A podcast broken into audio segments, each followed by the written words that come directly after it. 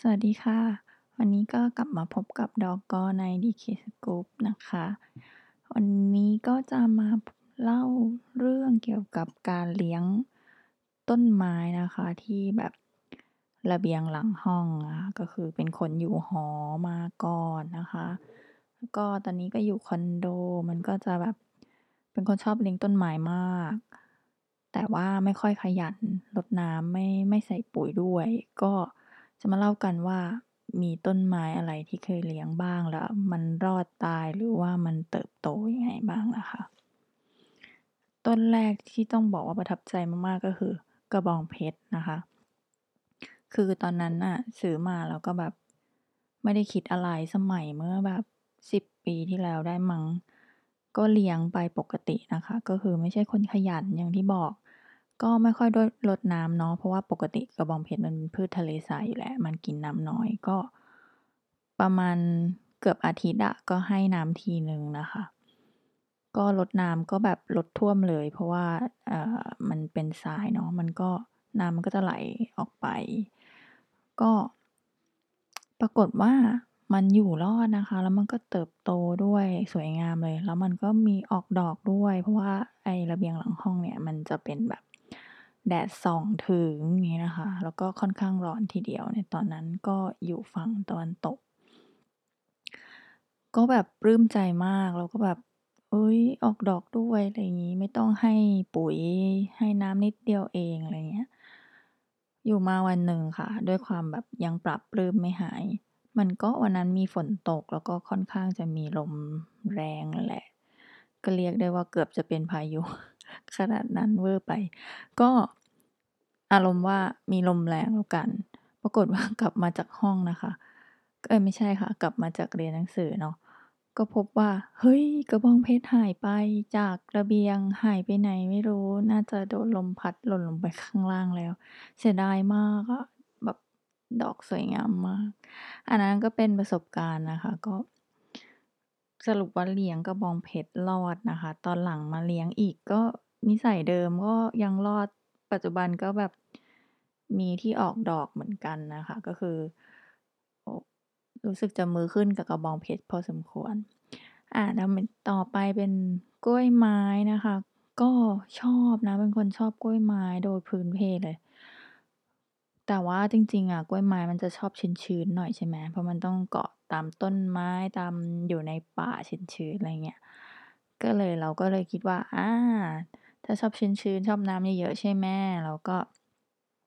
เอาไว้ใกล้ๆกับตรงที่น้ำแอร์ไหลนะคะ ก็จะเย็นๆหน่อยเนาะชื้นๆเย็นๆเฮ้ยมันก็ได้ผลนะ มันวางตรงแอร์มันมีน้ำตลอดใช่ไหมเราเปิดแอร์ทุกวันน่ะก็เลี้ยงมาหลายต้นแล้วก็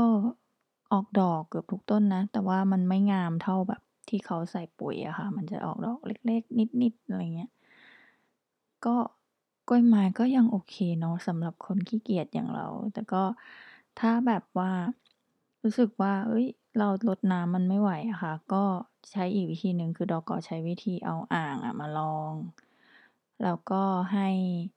ไอ้ตัวกระถางอะค่ะ มันจุ่มแบบเหมือนจุ่มน้ำอยู่ เวลาให้ก็ให้เยอะหน่อย อะไรเงี้ย มันก็จะอยู่ได้นานเลย ได้หลายวัน เป็นอาทิตย์เลย ไม่ต้องรดน้ำ ได้ไป เกือบ10วันอะก็สบายหน่อยเวลาไปเราไม่อยู่ห้องนานๆน่ะคะ ก็กล้วยไม้ก็เลี้ยงได้นะอาต่อไป อันนี้ค่อนข้างเลี้ยงยากนิดนึง อาจจะเป็นเพราะเป็นคนขี้เกียจด้วย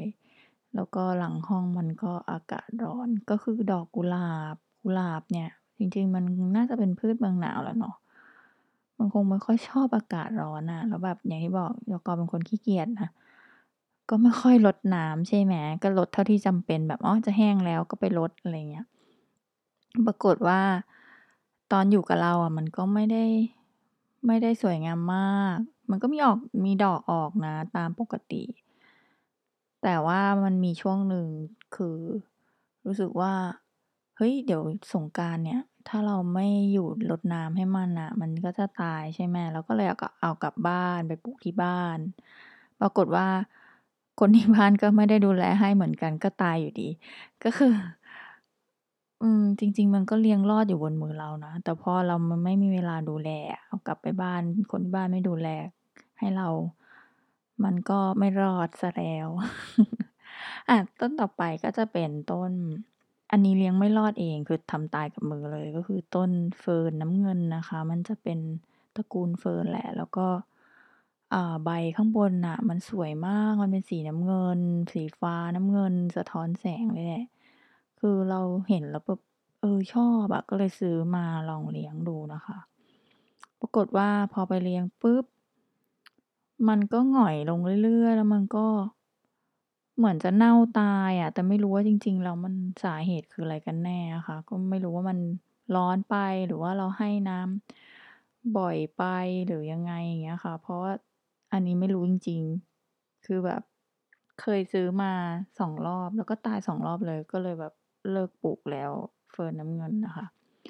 อ่าต้นต่อไปที่ชอบชอบความเป็นพุ่มของดอกมันนะ ก็คือพวงคราม คือดอกมันจะเหมือนกล้วยไม้แหละ แต่ว่ามันเป็นพุ่มๆ แล้วมันเป็นไม้เลื้อย เลื้อยแบบไม่ใช่แบบเล็กๆนะ คือมันเป็นไม้เลื้อยแบบ กิ่งมันแข็งพอสมควร แล้วก็ ดอกมันเป็นออกสีฟ้าม่วงๆอะคะ ก็สวยดีก็เลยซื้อมานะ ปรากฏว่าตอนแรกเนี่ยเราก็เลี้ยงมันก็งามมากงามจนแบบเลื้อยแบบขึ้นไปถึงแอร์ข้างบนเลยนะคะเลื้อยระเบียงเลื้อยไอเส้นไอตัวโครงเหล็กระเบียงเงี้ยค่ะขึ้นไป ก็เลยตัดกิ่งมันนะคะ แล้วก็แบบค่อยๆให้น้ำปรากฏว่า มีอยู่พักหนึ่งที่เรารู้สึกว่าอาจจะให้เยอะไปมั้ง มันก็เลยเน่าตาย โอ้ น่าสงสาร เดี๋ยวเอาไว้จะลองเลี้ยงใหม่เนาะ อืม อ่า ต้นต่อไปก็เป็นมะลิ มะลิที่ใช้ อ่า ก็จะมีที่เคยปลูกก็จะมี 2 อันนะ ก็เป็นมะลิซ้อนหรือเปล่าวะ ที่มันมีชั้นเยอะ ๆ อะ กับอีกอันมะลิลาที่เอาไว้ร้อยพวงมาลัยค่ะ คือชอบกลิ่นมันหอมดี ก็เลยเอามาปลูกนะคะ ปรากฏว่า จริงๆมะลิมันเป็นพืชเลี้ยงง่ายนะ คือตอนอยู่กับเรามันก็ออกดอกดี งามดีเหมือนกุหลาบแหละ พอเอากลับไปบ้านน่ะคือเรากลัวอยู่ที่ห้องแล้วมันจะแบบตายไง เพราะว่าติดสงกานต์ติดหยุ่นยาวอะไรเงี้ย พอกลับไปบ้านก็เหมือนเดิมค่ะ คนที่บ้านเขาไม่ได้ดูแลให้เราเนาะเขาไม่ได้รดน้ำไม่อะไรเลยก็แห้งตาย ก็เสียดายเหมือนกันเอาไว้ เลี้ยงใหม่ อีกต้นหนึ่งที่คิดว่า เออไม่น่าจะเลี้ยงรอดนะแต่ว่ามันเลี้ยงง่ายมากๆ คือต้นส้มจี๊ดทำไมถึงเป็นต้นนี้คือตอนแรกอะเข้าใจว่าแบบส้มจี๊ดเนี่ยมันต้องการการดูแลเยอะใช่ปล่าจริงๆ ไม่ใช่เลยคือส้มจี๊ดเนี่ย เป็นส้ม เป็นพืชตระกูลส้มใช่ไหม มันก็ต้องการน้ำไม่เยอะนะคะ อันนี้จำไว้นะ ถ้าน้ำเยอะเนี่ยไม่ดีนะ น้ำไม่เยอะแต่ห้ามขาด คือแบบ จะบอกไงดี ก็คือห้ามแห้งอะแต่ว่าสามารถรดน้ำนานๆรดทีได้อย่างเงี้ย แล้วก็ พอถึงหน้าประมาณหน้าหนาวอะไรเงี้ย มันก็จะออกดอกนะคะ คือไม่ได้ให้ปุ๋ยมันก็ออกดอก ทุกวันนี้เอาไปอยู่ที่บ้านนะ คือแบบ ที่บ้านก็ไม่ได้ดูแลเหมือนต้นอื่นๆอะคะ แต่มันยังรอดแล้วมันก็ออกลูกด้วยนะ เออ เนี่ยมันเป็นพืชที่ค่อนข้างทนทีเดียวนะคะ ถ้าเกิดใครคิดว่า เออ ค่อนข้างขี้เกียจอะแล้วไม่ค่อยมีเวลาดูแลมันนะส้มจีดเป็นตัวเลือกเลือกหนึ่งที่ดีเลยนะ อืม อีกอันหนึ่งที่รู้สึกว่ามือขึ้นอีกแล้วก็คือมะพร้าวทะเลทรายนะคะ มันก็เป็นพืชอ่าตระกูลพืชทะเลทรายแหละเนาะ ชื่อก็บอกอยู่แล้วมะพร้าวทะเลทรายก็คือ ด้วยความที่ต้นมันน่ะหน้าตาเหมือนต้นมะพร้าวย่อมๆย่อส่วนมานะคะ แล้วเวลามันออกดอกหรือตัวใบอะไรมันก็จะมองคล้ายๆ ต้นมะพร้าวเขาก็เลยเรียกว่ามะพร้าวทะเลทราย ก็ดูแลเหมือนกระบองเพชรเลยค่ะ ก็ อาทิตย์หนึ่งก็ให้น้ำสักครั้งหรือ2ครั้งอะไรเงี้ยค่ะ แล้วก็อยู่ที่ที่มีแดดส่องถึงนะคะ แล้วก็เวลาดก.ให้น้ำเนี่ยดก.จะ